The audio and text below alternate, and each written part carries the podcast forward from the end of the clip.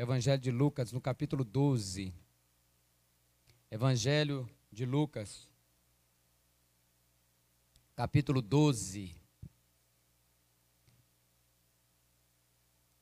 Pega lá Lucas, capítulo de número 12. Achou? Diga amém. Então vamos correr os olhos aí. Lá no verso de número 20.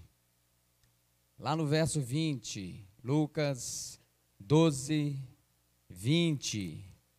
Diz assim: Mas Deus lhe disse: Louco, esta noite te pedirão a tua alma, e o que tens preparado, para quem será? Vocês podem repetir todos juntos? Vamos lá? Mas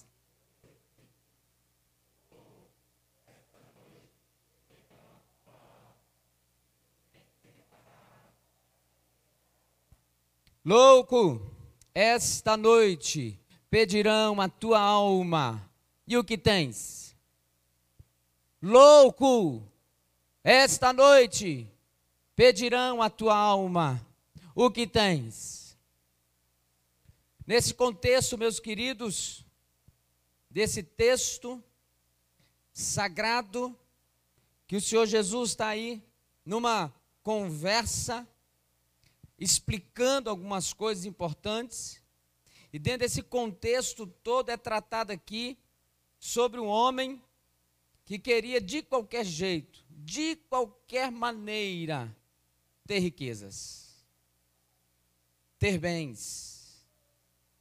E nessa conversa, como sempre, o meu Jesus, o seu Jesus, ele joga uma história conta uma parábola, conta uma história para aquele que ali estava. Ele diz: Olha, nessa história, ele começa a dizer no verso 16, mantém sua Bíblia aberta aí. O campo de um homem rico produziu com abundância. O campo de um homem rico produziu com abundância. E nós vemos Jesus narrando e falando que esse homem produziu. E a sua produção foi com abundância. E quando Jesus fala desse homem rico, ele, o Senhor, nos mostra como esse homem, no quesito material, ele fora abençoado. Uma pessoa muito abençoada. Tornou-se rico aí pelo fato de ser também uma pessoa trabalhadora, uma pessoa que sabia administrar com excelência o seu negócio, uma pessoa que não adquiriu os seus bens de qualquer maneira, mas no labor do dia a dia, de manifestar ali sangue, suor. E Deus, diz o texto, abençoou de maneira extraordinária fazendo o solo produzir, a bênção caiu sobre o solo, também de maneira espetacular, que esse homem teve abundância.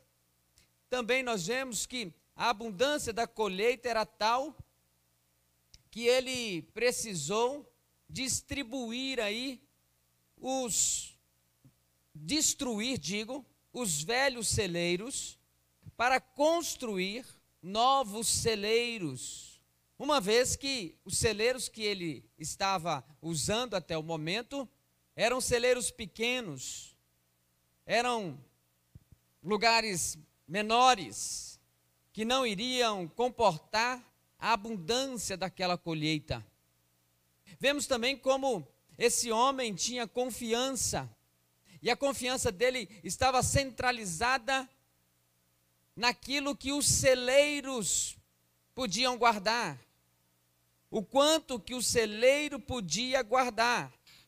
A colheita para ele, a abundante colheita para ele seria aí a garantia de um futuro melhor.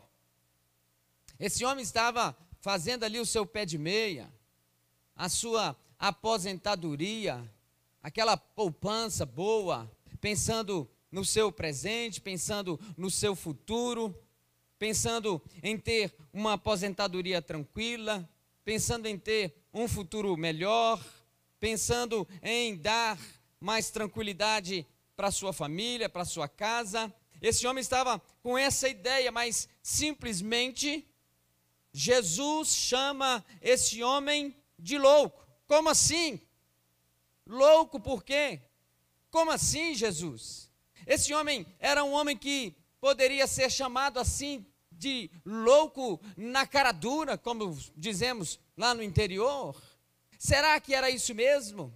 Ele estava, humanamente falando, fazendo tudo certo, estava tentando dar o melhor para sua casa, tentando dar o melhor para sua família, tentando garantir um futuro melhor, tentando pensar médio e longo prazos, como nós ensinamos aí neste sábado e hoje pela manhã também, tentando fazer e pensar em algo melhor para lá para frente, quem sabe. Esse homem estava fazendo tudo certo, no entanto, Jesus o chama de louco. Louco! Por que, que será então que Jesus usa essa história para chamar esse homem estava fazendo as coisas aparentemente tão certas, numa administração tão correta, pensando em si, pensando na sua família ali, num futuro melhor. Por quê, meu querido? Porque ele acreditava em algumas mentiras que a vida trouxe até ele. Ele acreditava em algumas mentiras que foram ensinadas para ele no percurso da sua caminhada e que muitas das vezes essas mentiras também estão sendo colocadas no nosso coração, na nossa alma, dentro de nós, e também passamos a acreditar nisso tudo. E que mentiras são essas? O texto vai mostrar para nós algumas mentiras e o porquê que ele teve que ouvir em alto e bom som: Louco, esta noite pedirão a tua alma, e o que tens para quem será? E a primeira mentira, meus queridos, é que ele acreditava que a vida de um homem só está segura se possuir bens e abundância de bens. Diz o verso de número 15, olha aí o que o verso de número 15 diz. Então lhes recomendou: Tende cuidado e guardai-vos de toda e qualquer avareza, porque a vida de um homem não consiste na abundância dos bens que ele possuía. Quando Jesus usa essa história, quando Jesus usa esse verso, quando Jesus usa essas palavras, Jesus vai no mais profundo daquele homem, a história é contada para atingir o mais profundo dos conceitos que estavam enraigados, guardados e que estavam sendo algo que iria nortear a vida deste homem que queria as suas riquezas, que queria tomar posse da sua herança, Jesus chega e coloca essa, essa história para dizer: olha, a vida de um homem não consiste na abundância dos bens que ele possui. Por que, que Jesus fala isso? Essa mentira estava enraizada no coração deste homem, achando e pensando que o valor que ele teria na vida era baseado naquilo que ele tinha, naquilo que ele pudesse possuir. E muitos estão pensando exatamente assim: se eu tiver mais, se eu tiver mais abundância de bens, se eu adquirir mais coisas, quem sabe assim serei valorizado. Quem sabe assim eu serei reconhecido. Quem sabe assim as pessoas me tratarão de maneira diferente. Sabe por quê, meus queridos? Porque muitas das vezes é nítida a relação das pessoas com pessoas mais ricas, a relação das pessoas com pessoas mais pobres. E muitas das vezes há uma diferença no tratamento, há uma diferença na atenção, há uma diferença no relacionamento. E aqueles que muitas das vezes possuem bens, aqueles que muitas das vezes possuem maiores riquezas, são mais bem tratados do que aqueles que não possuem nada, possuem pouca coisa. E talvez isso estava enraizado no coração desse homem. E ele então, dentro disso, Jesus que conhece o interior, Jesus que conhece o coração, Jesus que conhece o contexto, Jesus que sabe o que está passando no mais profundo da alma, ele trata justamente sobre esse ponto. Olha, a vida de um homem não consiste na abundância dos seus bens ou dos bens que ele possui. Jesus vai direto no ponto para tentar arrancar essa mentira enraizada no coração deste homem. Tentar arrancar esse conceito, esse valor que ele tra tra estava trazendo, talvez de muito e muito tempo. E talvez esse também seja um conceito que está no seu coração. Talvez já ocorreu com você ser menosprezado, ser desprezado, porque não tem muitas coisas. Talvez já ocorreu com você de ser bem tratado e ser, ter mais pessoas à sua volta, simplesmente pelo fato de que você conseguiu adquirir outros bens. E talvez você até diga assim: algumas amizades chegaram até mim pelo fato de eu estar conquistando algumas coisas. Talvez você fora lá no passado também maltratado por alguma situação ou circunstância onde você se sentiu diminuído, desprezado. Certa feita estava eu numa loja e tinha uma mãe comprando um tênis para um filho. E os dois estavam ali conversando com o vendedor e disse: Olha, traz lá tênis para o meu, meu filho ver, traz alguns modelos para ele poder olhar, ver se cabe nesse pezão dele que está crescendo cada dia mais. E aí aquela mãe, aquele menino estava ali experimentando um tênis e outro. E aí eu percebi o menino indo na, na vitrine. E olhou lá um tênis, aquela coisa toda, veio correndo para sua mãe. E disse assim, mãe, olha, eu não gostei desses aqui não. Eu gostei daquele lá, mãe, ó, daquele lá. O vendedor deu uma olhada para o tênis e falou assim, ô oh, mãe, ó, aquele lá é muito caro. E quem falou para ele que aquela mãe não tinha condição de comprar? Quem falou para ele que aquela mãe não tinha condição de dar aquele tênis para o menino? Será que ele não julgou aquela mulher pela simplicidade que ela tinha? E quantas vezes, meus queridos, nós queremos aumentar os nossos bens, nós queremos mais riquezas, justamente para sermos reconhecidos, justamente para termos uma posição melhor diante da sociedade. E aí muitos nessa busca incansável não entende que o valor do homem é intrínseco ao seu ser, porque ele fora criado criado à imagem e semelhança do próprio Deus. E ele acha, ele pensa como este homem da história, que o seu valor vai estar justamente na quantidade ou na abundância do bem que ele possui. E nós, nesse contexto atual, em pleno século 21, somos cobrados todos os dias, todos os dias, em todos os momentos, pela mídia, pela sociedade, pelas pessoas, pelas famílias, pelos amigos, por tudo, para termos mais e mais e mais e mais, por quem sabe assim, se tivermos mais bens, se tivermos mais diploma, se tivermos mais conhecimento, se tivermos uma casa melhor, se tivermos um trabalho melhor, se tivermos um carro melhor, quem sabe sabe assim as pessoas me reconhecerão.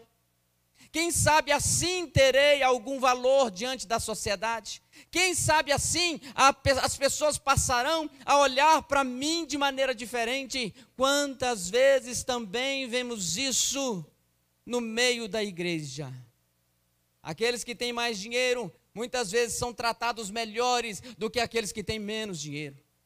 Aqueles que têm menos dinheiro muitas vezes são deixados de lado, são menosprezados, mas ninguém fala sobre isso, ninguém abertamente fala sobre este assunto, mas lá no íntimo, no coração, ele mesmo trata diferente um do outro, porque um tem alguma coisa, uns têm algumas coisas, outros não têm outras coisas, e aquelas coisas que vão passar pelo conceito e vão trazer valor ao próprio homem. Neste caso do texto, Jesus está conversando com este homem, este homem que está enganando a si mesmo, achando que os bens materiais poderão trazer segurança e estabilidade para a sua própria vida. Esse homem está carregando essa mentira dentro de si, e o seu alvo principal e aquilo que ele está buscando é justamente ajuntar os bens para o seu bel prazer, ajuntar os bens para que ele pudesse ser reconhecido e ter algum valor. E Jesus, nesse contexto, vai dizer para ele: louco, esta noite pedirão a tua alma. Louco, esta noite pedirão a tua alma. Jogue fora, irmão irmã. Jogue fora essa ideia de achar que é só com muitos bens que você estará seguro, tranquilo, realizado, reconhecido. Isso é loucura diante daquilo que Jesus está trazendo para nós hoje. Ele foi chamado de louco porque acreditava nessa mentira. Acreditava que o valor está na quantidade de bens que ele possui. Lê do engano. A segunda mentira que esse homem carrega e carrega já há muito tempo no seu coração, e Jesus, conhecedor do mais profundo do ser humano, apresenta para nós que esse homem acreditava que tudo que ele tinha era só para ele. Olha aí, vamos ler juntos todos aí da igreja, verso 17 até o verso 19. Podem ler todos juntos. Peraí, vamos, vamos, vamos bonito, vamos bonito, vamos bonito, beleza? Todos juntos. E arrazoava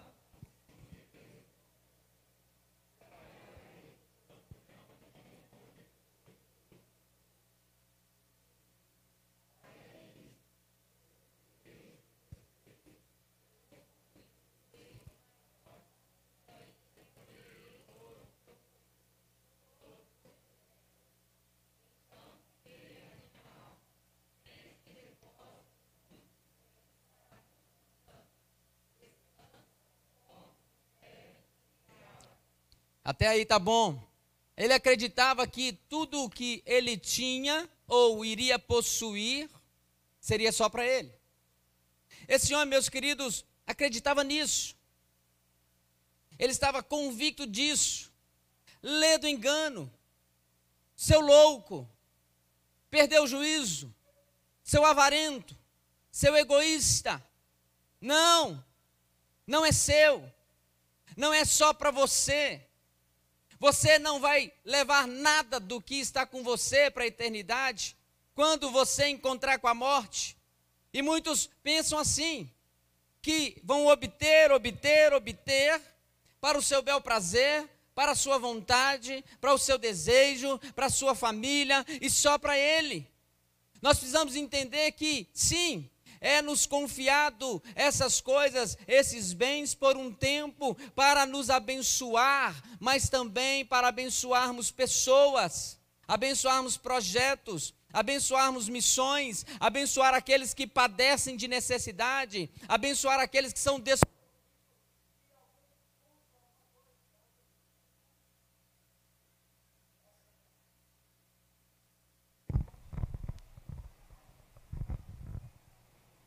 E que, joga aqui para mim, ó, faz favor. E que nesse contexto, ele pensa só nele,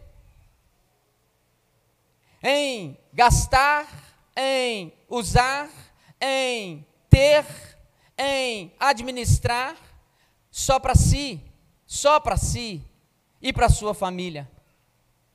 Por isso, meus queridos, precisamos aprender a abençoar pessoas. Vamos repetir? Precisamos aprender a abençoar pessoas. Precisamos. Nós naturalmente somos egoístas. Nós naturalmente queremos só para nós. Isso é do ser humano. Isso é de cada um. Então, como eu tenho falado desde ontem no curso até hoje, vou continuar falando enquanto a minha voz puder dizer e falar e ecoar, eu vou dizer: não é só para você. Deus não está dando só para você. Deus está dando para você, para você ser instrumento de, da mão dele para abençoar outras pessoas. E nós precisamos fazer um exercício de abençoar pessoas. Um exercício. Eu estava em ensino na minha igreja, segunda igreja presbiteriana de Aracruz.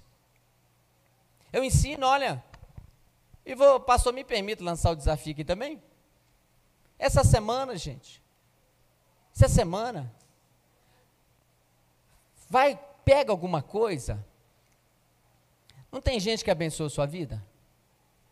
Com a presença, com abraço, com amizade, ou com carinho, ou que já te deu algum presente também, alguma coisa, faz alguma coisa para você, está com você. Vai lá. A nossa SAF lá chama de mimo. Compra um mimo. Faz um mimo, um negócio gostoso, você sabe fazer. Vai na casa dessa pessoa, ou assim, não sei se está podendo ir nas casas, né? Mas encontra com ela de alguma forma. Fala assim aqui, olha, é para você, viu? Você tem sido benção na minha vida, eu quero te abençoar. Um exercício, exercício, exer proposital e intencional. Porque aquilo que Deus está colocando na nossa mão, nós, se não fizermos esse exercício, nós vamos achar que é só para nós. O texto é claro em dizer, quando ele diz no verso 19: a minha alma, os meus bens, tudo meu, ele usa esse pronome meu. E nós precisamos nos desapegar desse negócio, entender que não é para nós, só para nós, é também para a gente abençoar pessoas. Eu lembro uma vez ainda em Betim, Minas Gerais, aqui em Minas, a gente tinha lá o que nós chamávamos de galera do lanche. Eu mostrei no curso que 67 centavos tem valor. Aí eu fui mostrando várias coisas que a gente faz, e uma delas é depois do culto a galera sair para lanchar, para comer pizza e tal. Benção demais. Mas nem todo mundo tem dinheiro para isso tem condição para isso. E eu estava percebendo que uma galera estava indo e outra não, da moçada. E Deus incomodou com aquele negócio, porque pastor, gente, é um negócio extraordinário. Fala, Deus, é só o Senhor mesmo. Pensa em todo mundo. Para abençoar todo mundo. Aí, no momento de oração, nós criamos lá o Galera do Lanche.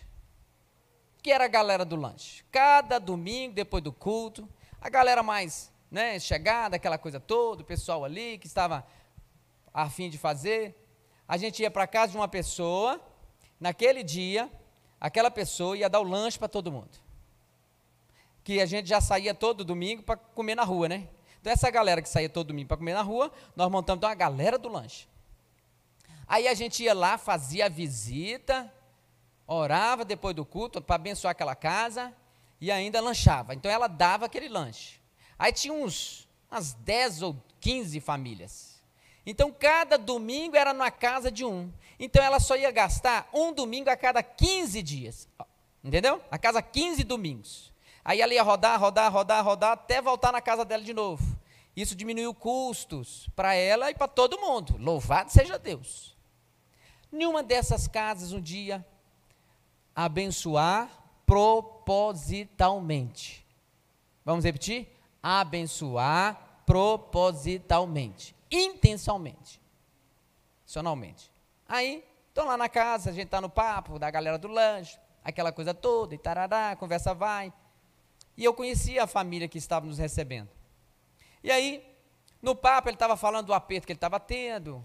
O, o, o rapaz da casa era um casal, não tinha filhos, estava apertado, aquela coisa toda, contando, e eu já sabia parte da história.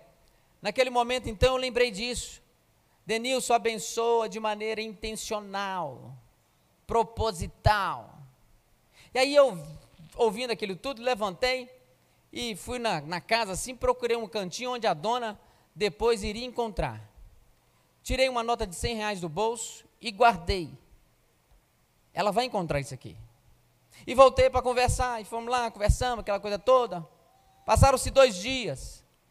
A dona liga, ô pastor, o senhor está bom? Eu falei, estou, graças a Deus, bênção pura. Pastor, o senhor lembra de todo mundo que teve aqui em casa no domingo? Eu falei, lembro, minha filha, lembra, por quê? Pastor, alguém perdeu 100 reais. Eu encontrei 100 reais em cima do negócio aqui e tal, e eu preciso saber se é mesmo alguém, como é que é, talvez esqueceu aqui. Foi, liga para todo mundo aí, pergunta. Vai perguntando aí, ó, vai perguntando. Uma hora você vai encontrar. Aí ela foi, ligou, ligou, ligou para todo mundo. E depois eu encontrei com ela. E aí, minha filha, como é que foi lá? Ela falou: Ah, pastor, eu não encontrei não. O que, que eu vou fazer? Eu guardei aqueles 100 reais. Está lá em casa. Eu tenho que descobrir quem é. Eu falei: Minha filha, gasta esse negócio. O anjo que deixou lá, uai.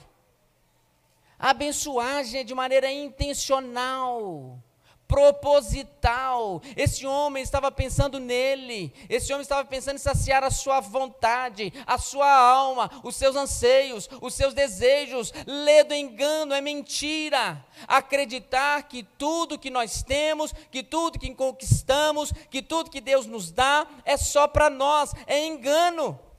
Isso é ser avarento, isso é ser egoísta, isso é querer só para si. E eu e você precisamos nos livrar dessa avareza que é pecado.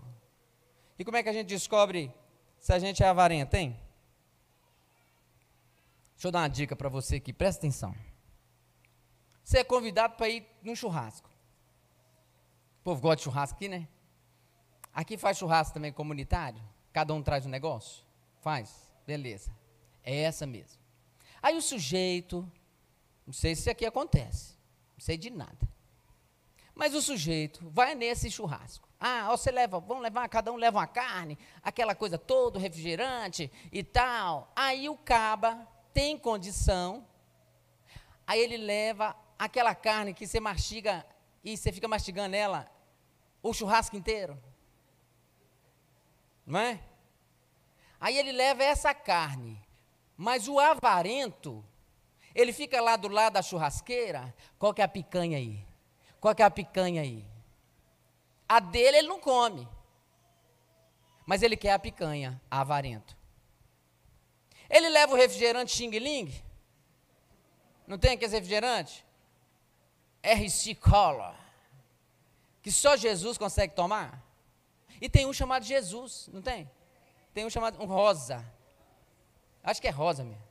Ruim, remédio. Aí ele leva o Xing Ling. Mas o copo do avarento só tem Coca-Cola. Avarento. Avarento. Aí vamos sair para comer, gente? Vamos sair no restaurante? Ó, oh, fulano, quando ele descobre que ele vai pagar, vamos no self-service baratinho. Mas quando ele descobre que é outro vai pagar, não, vamos lá naquele chicão lá, ó, avarento. O sujeito vai para um hotel, vai para um hotel. Aí ele vai e liga o ar condicionado na tora e deixa lá na tora. Pá. Aí vai conhecer fazer turismo na cidade. Deixa ligado aí, que quando voltar tá geladinho, avarento, porque na sua casa você não faz isso. Chega lá no shopping, na loja, ele pega aqueles negócios de enxugar a mão, está escrito lá, use duas ou três folhas. Aí ele faz. Na casa dele ele não faz isso, avarento. Avarento. Então, gente, presta atenção, além da sustentabilidade, esse texto está mostrando para nós que esse homem era desse jeito, avarento. Ele só queria para a alma dele. Ele só queria para ele lê do engano, uma mentira de Satanás. O que Deus está colocando na nossa mão é para a gente abençoar a gente e abençoar as pessoas que estão à nossa volta. Você conhece alguém assim? Faz parte do círculo da sua amizade, gente que pensa desse jeito? Talvez você seja esse avarento. Se liberte disso em nome de Jesus. Quando o próprio Jesus conta essa história, mostra para ele também uma terceira mentira que estava enraizada no seu coração, na sua alma. Esse homem, do verso 19 a 21, leiam todos juntos, verso 19 a 21, podem ler? Verso 19 a 21, vamos lá? Então,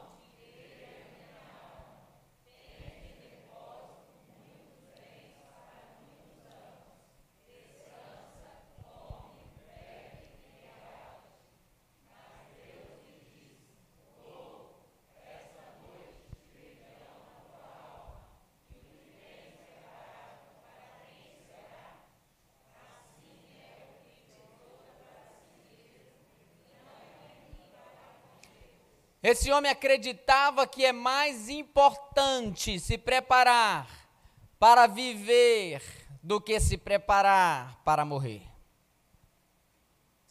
Ele acreditava que era mais importante se preparar para viver aqui na terra do que morrer e ir para a eternidade. Não há nada de errado, meus irmãos.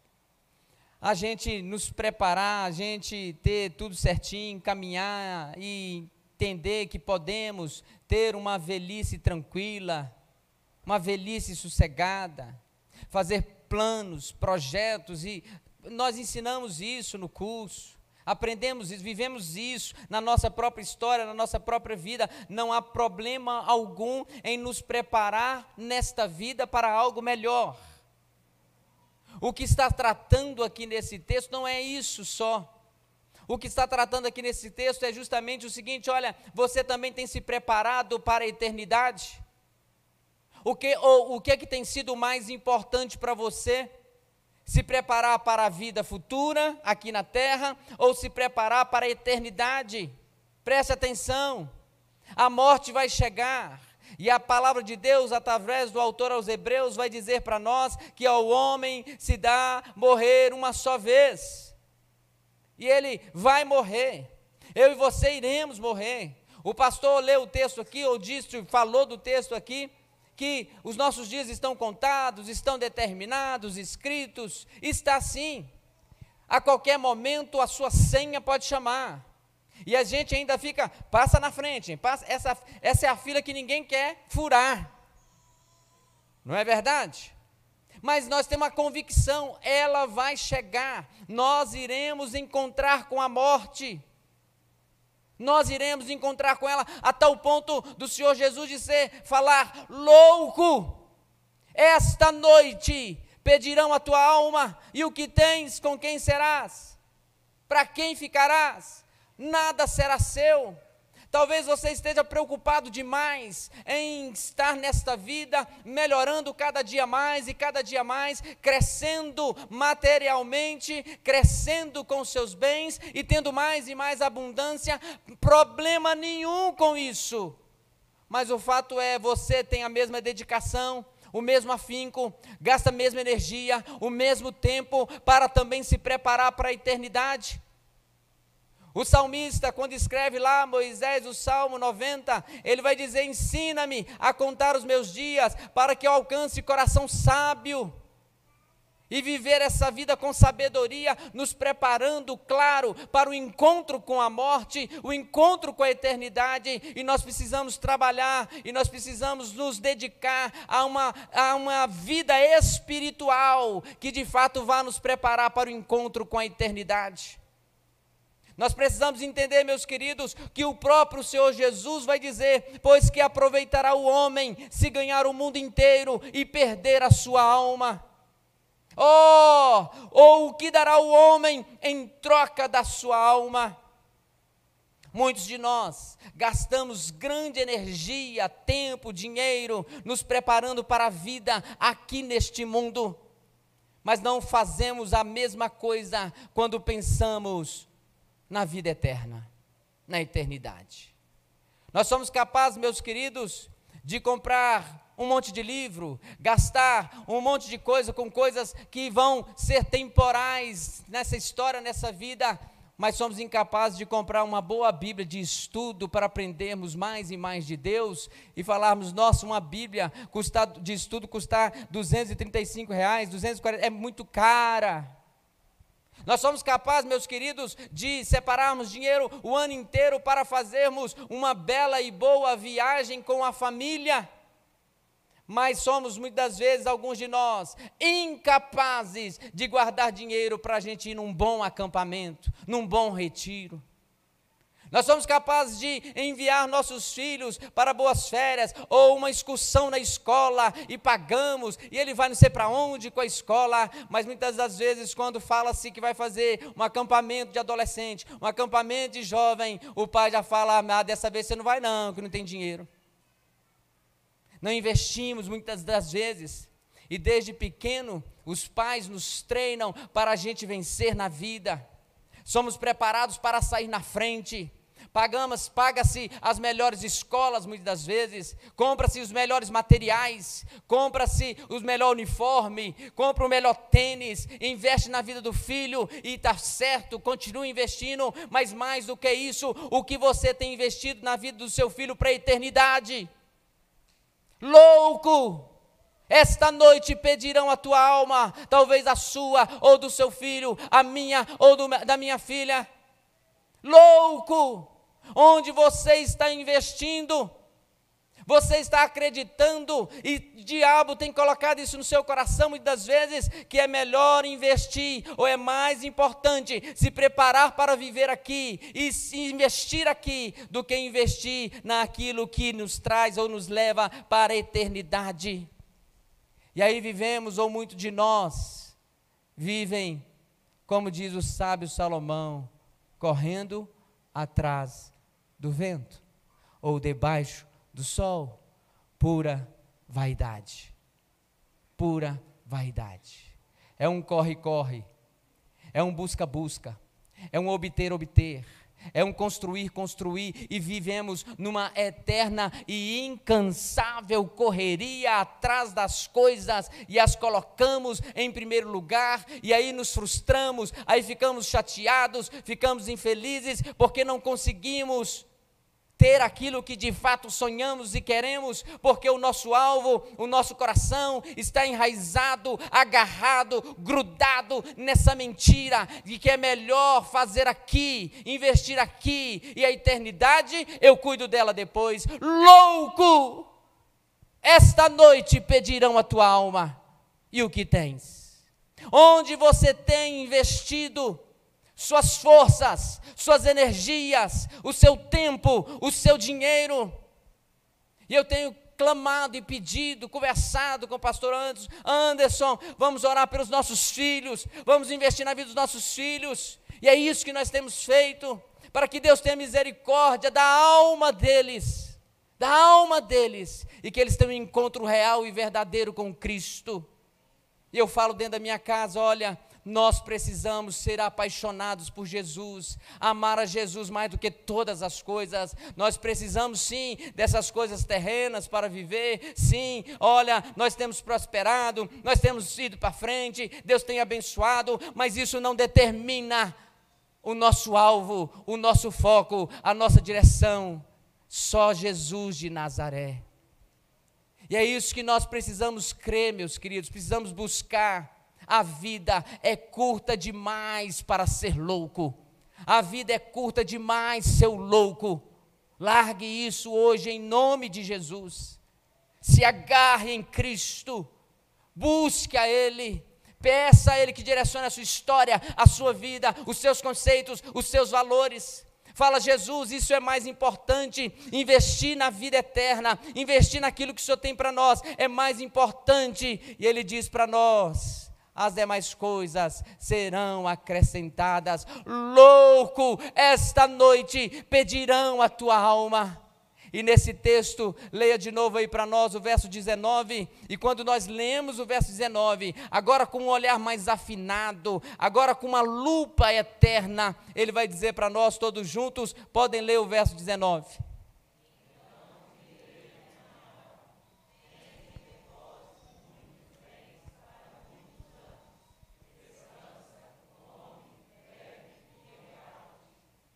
Gente, esse homem estava enganando a sua própria alma.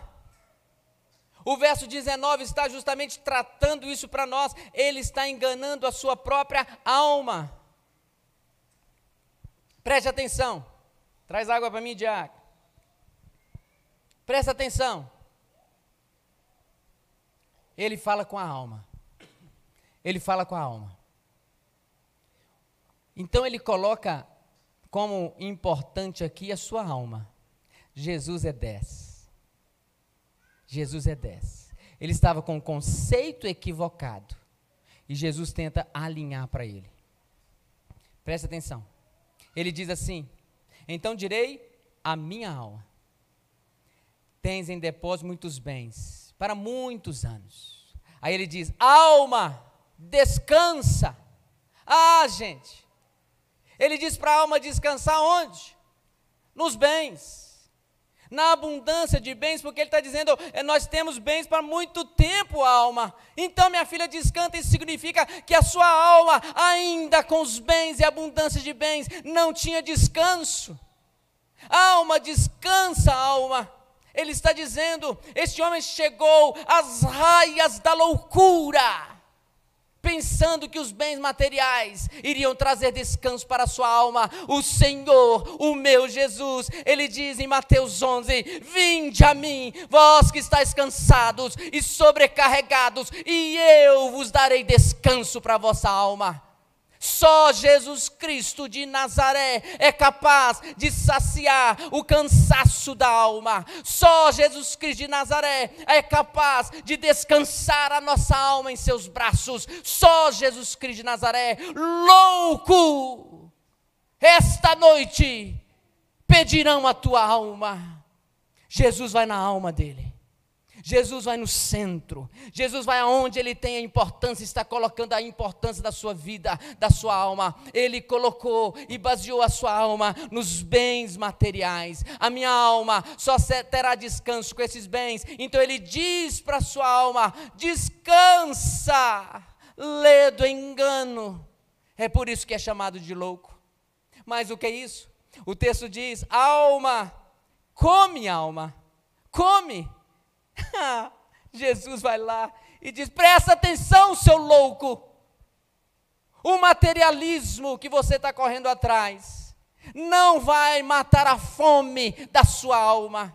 Seu carro, seus bens, sua casa, seu dinheiro, tudo que você tem, não vai matar a fome da sua alma, porque eu sou o pão da vida. A única forma de matar a fome da alma é a presença eterna de Jesus Cristo de Nazaré. É ouvir a sua voz, é se dobrar diante dele, é dizer: Senhor, mata minha fome, eu não aguento mais. Eu tenho carro, eu tenho casa, eu tenho bens, eu tenho dinheiro, eu tenho uma conta boa, mas a minha alma ainda está com fome, Deus. E o Senhor Jesus diz: só em mim eu sou o pão da vida. Louco, esta noite pedirão a tua alma. E ele vai mais longe. E quando ele diz: alma, minha alma, temos muitos bens para muitos anos, alma. Então, alma, regala-te. Ou seja, tenha prazer aproveita, lê do engano. A única e verdadeira regalia que temos é a herança na eternidade. Nada, absolutamente nada neste mundo fará com que a nossa alma tenha mais prazer do que no colo do bom pastor. Ah, meu querido, os bens são bons, mas não trazem regalias de fato. Nós podemos, como falamos hoje pela manhã, até mesmo ficarmos felizes, alegres num bom hotel, umas boas férias, e sentirmos prazer e sentirmos alegria ali, tentarmos saciar um pouco do desejo e anseio da nossa alma, do nosso desejo, do nosso prazer, e teremos ali alguns prazeres momentâneos, mas o fato é que todos esses prazeres passarão, todos os outros prazeres humanos e carnais passarão, mas Jesus Cristo, Ele, aquele que morreu na cruz, aquele que ressuscitou ao terceiro dia, só Ele pode saciar de fato, de verdade, real e verdadeiramente aquilo que a nossa alma mais precisa para ter prazer, ao ponto do salmista chegar a dizer: Na minha presença ou na presença de Deus há delícias perpetuamente.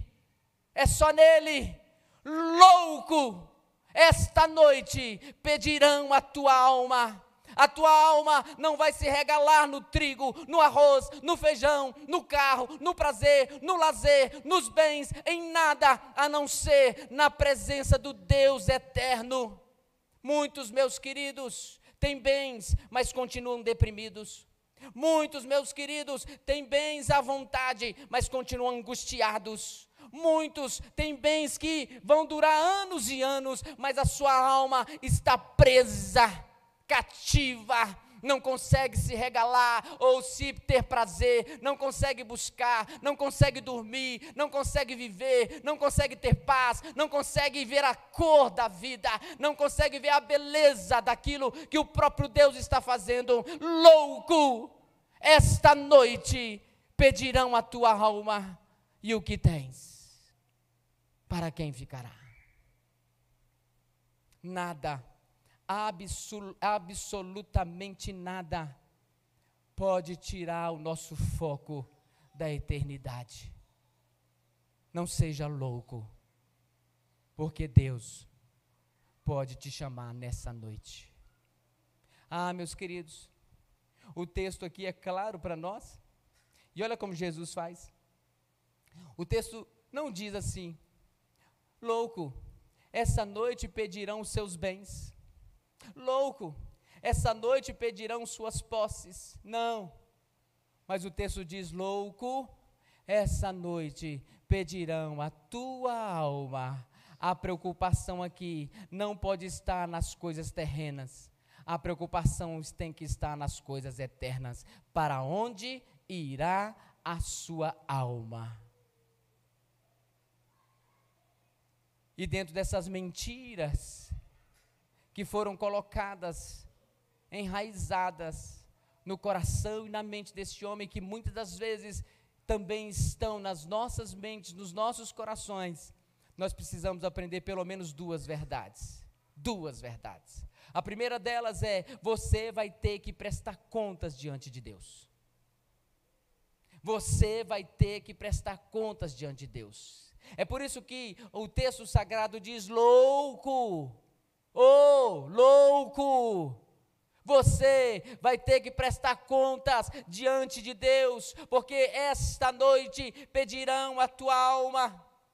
Ninguém sabe o dia, ninguém sabe a hora, ninguém sabe o momento em que seremos chamados, ninguém sabe nada. Não há poder, não há ciência, não há medicina, não há tecnologia, não há remédio, não há medicação, não há intervenção que possa segurar ou aplacar a fúria da morte quando ela vem buscar, recebendo o comando do próprio Deus. Vai lá, busca, não há, porque todos os nossos dias estão contados, determinados, escritos ah, esse dia chegará, e quando esse dia chegará, não adiantará mais nada, não adiantará os seus recursos, não adiantará os seus bens, não adiantará aquilo que você juntou, não adiantará nada. É por isso que Jesus diz: louco, esta noite pedirão a tua alma. Ele vai te chamar. Ele vai me chamar. E ele vai perguntar, Denilson, o que você fez. Denilson, como você viveu. Denilson, o que fez dos bens que eu coloquei na sua mão.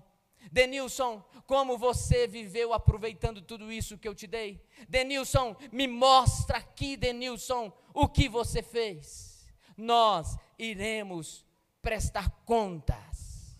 A tal ponto, a tal ponto, que o sábio Salomão,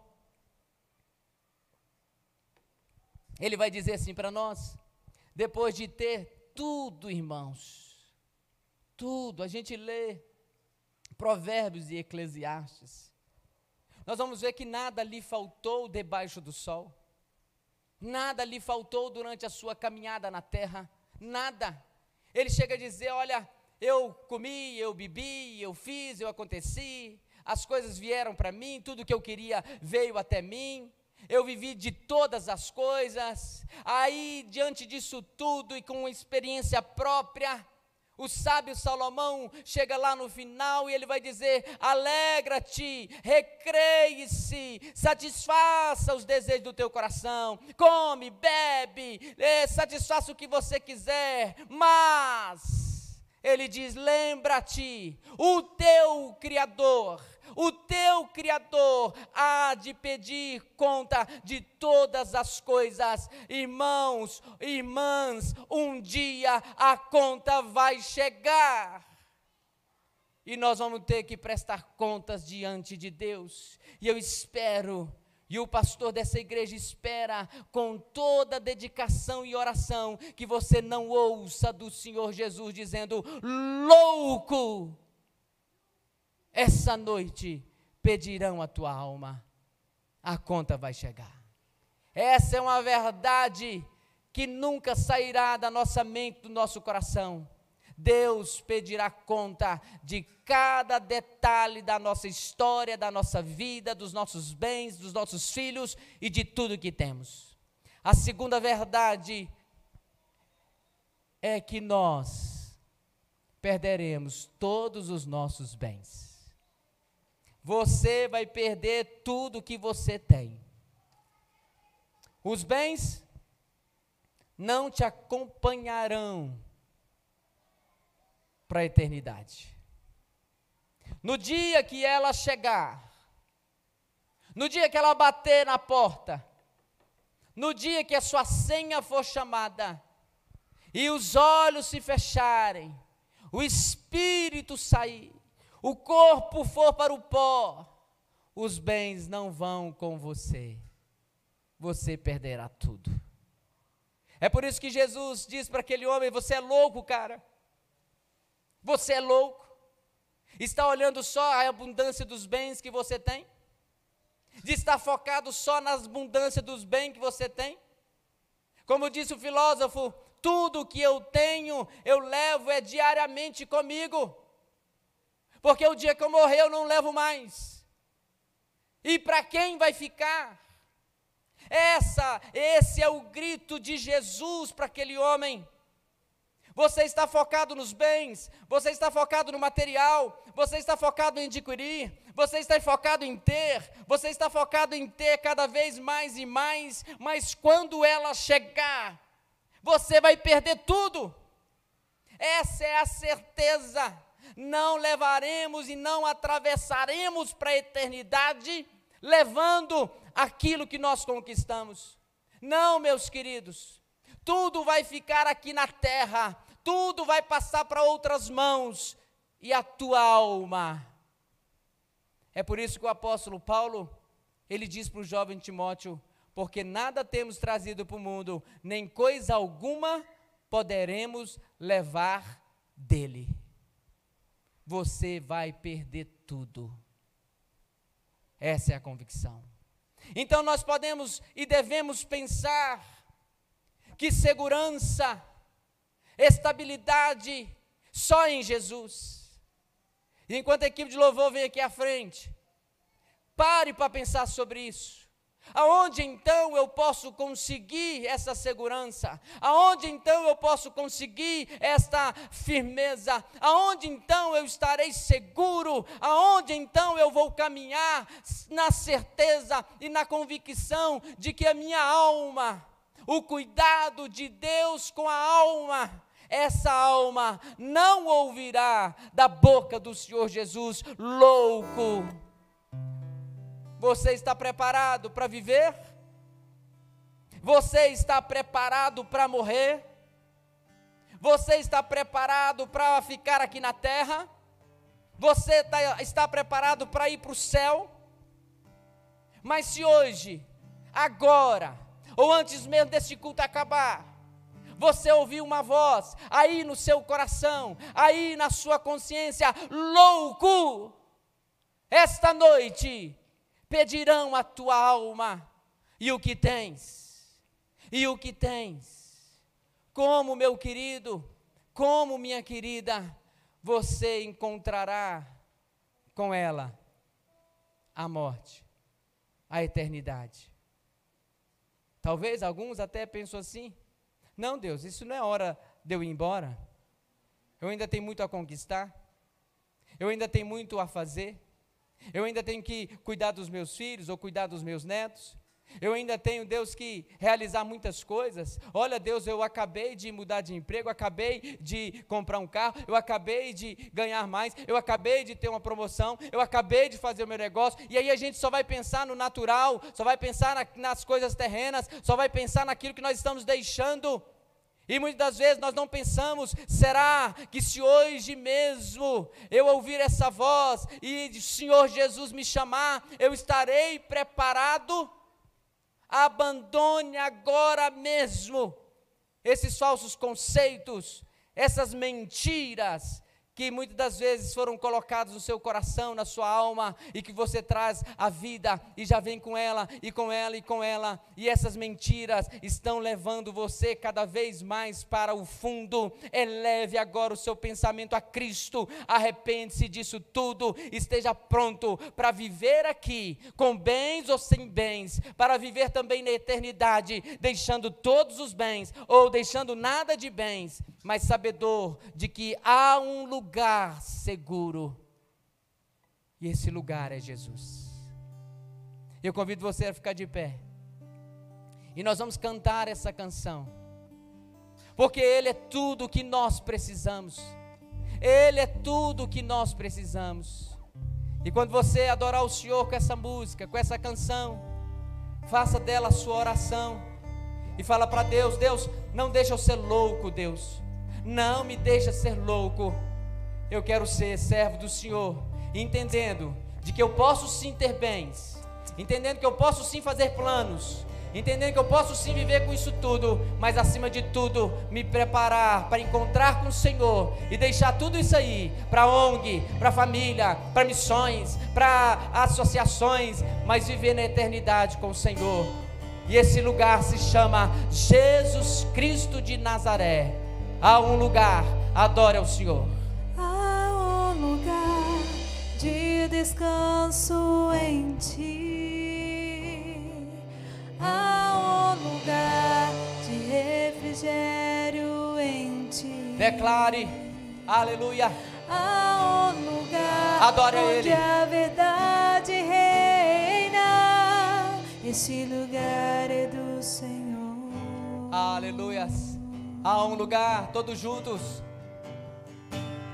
Há um lugar Oh, onde Deus. as pessoas não me influenciam. Oh, Senhor. Há um lugar onde eu ouço teu espírito. Só um lugar. Há um lugar de vitória em meio à guerra. Declare. Esse lugar é do Senhor.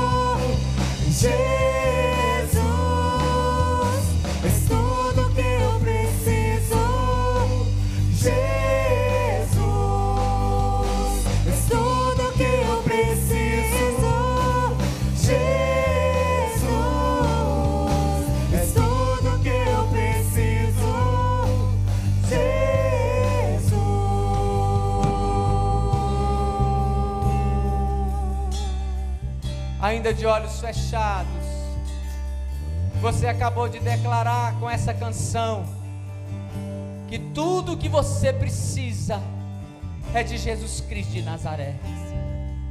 Ah, meus queridos, eu sei. O curso de ontem, a palavra de hoje pela manhã, voltada e voltados para a vida financeira, o planejamento, o obter e crescer. Mas se você percebeu bem, tudo que nós falamos, para que no final o Pai seja glorificado no Filho, através da minha vida, através da sua vida, e é Ele que nós precisamos. Sim, os bens, o material, para viver nesse mundo, sim, precisamos, mas mais do que isso tudo, se não tivermos Ele, Jesus de Nazaré, nada disso adiantará. Ouviremos da palavra louco esta noite pedirão a tua alma. E nós, Igreja Presbiteriana de Frutal, não queremos ouvir isso. Nós queremos ouvir da boca do Senhor Jesus: Seja bem-vindos, bendito de meu Pai, para o lugar que eu preparei ruas de ouro, mansões celestiais, onde a glória, a presença, a majestade, o reinado absoluto dele, Jesus Cristo de Nazaré, se fará presente eternamente. E é por isso que cantaremos mais uma vez: é tudo que eu preciso, é tudo que eu preciso. É tudo que eu preciso. Declare, aleluia. Jesus,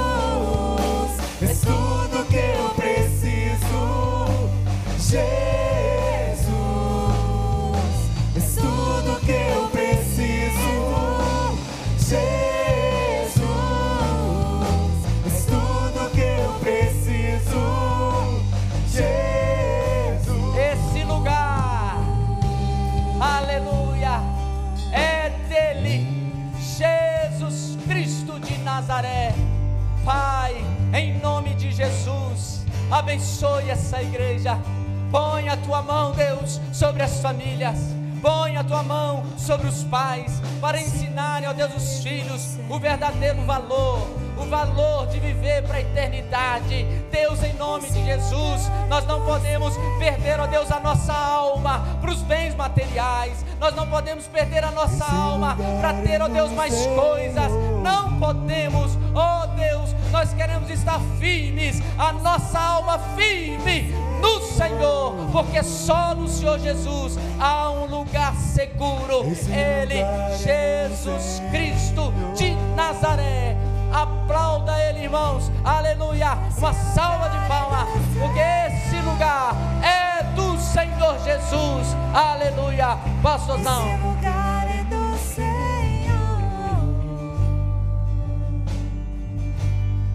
Esse lugar é no Senhor.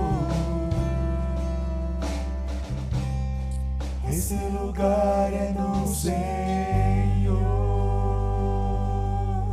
Quero orar por você nessa noite. Que nessa noite você está deixando o Deus da sua vida, que era o dinheiro. Sem perceber, você deixou ele tomar o lugar do Senhor na sua vida.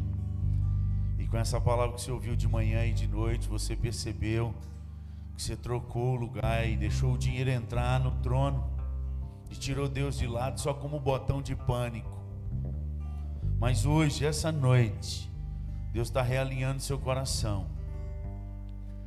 Ele está tirando o dinheiro do trono e está colocando debaixo dos seus pés. Porque enquanto o dinheiro for o seu senhor, você é seu escravo. Se o dinheiro é seu senhor, você é seu escravo. Mas se Deus é o seu senhor, o dinheiro tem que ser seu escravo. É você que determina ele aonde ele vai, e não é ele que vai determinar qual o curso que você vai fazer. Por muitos e muitos anos eu vi pais falando com os filhos: não, não faz isso não, porque isso não dá dinheiro. Você é escravo do dinheiro. Deus não é seu Senhor. se você tem escolhido profissão para seus filhos, porque dá dinheiro, você é escravo do dinheiro. Eu vi conselhos mandando pastor embora e proibindo os jovens de ir em certos acampamentos que pastores pregavam, inclusive eu. Porque os meninos estavam desistindo da vocação deles, que dava dinheiro para ser pastor, missionário. Você é escravo do dinheiro, irmão. E Deus está realinhando nossa igreja. Deus está impresso aqui. Deus quer fazer algo diferente em nós e através de nós. Então nessa noite Deus está realinhando seu coração. Eu quero orar por você. Você vai vir num ato fé, não vai esperar vir porque o outro vai vir, não. Quero que você venha aqui porque, nossa, todo mundo foi, estou com vergonha, eu vou também. Não, Deus falou no seu coração. Hoje eu estou realinhando meu coração com o Senhor, meu Deus. Eu estava dentro da igreja, era até líder de igreja, e meu coração deu uma desalinhada. Mas essa mensagem hoje realinhou meu coração. Eu estou aqui, Deus, porque o Senhor me chamar, o que der e vier. Sai do seu lugar, não espera o outro, não. É você. Deus falou com você. Vem aqui na frente, quero orar com você. Em nome de Jesus, é comigo, Deus. Esse negócio é comigo. O Senhor está realinhando meu coração hoje. O Senhor é o meu Senhor e o dinheiro vai ser meu escravo, no nome de Jesus. Não vai me dominar, as contas não vão me dominar, em nome de Jesus. Sai do seu lugar, irmão, assume aí, no nome de Jesus. Deixa Deus tratar e abençoar, em nome de Jesus. Em nome de Jesus. Há um lugar onde a verdade reina. Tem mais, pode sair do seu lugar. Em nome de Jesus. Não tema. Há um lugar Se rende, onde irmão. as pessoas não me influenciam. Nome de Jesus. Há um lugar onde eu ouço teu Nome espírito. Há um lugar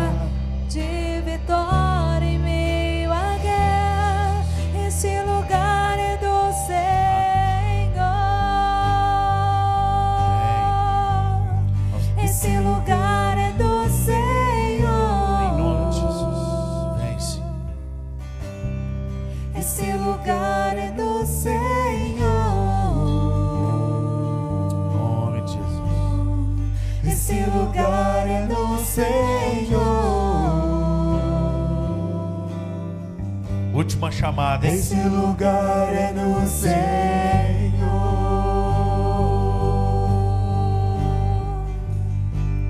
Há um lugar onde a constância não me domina.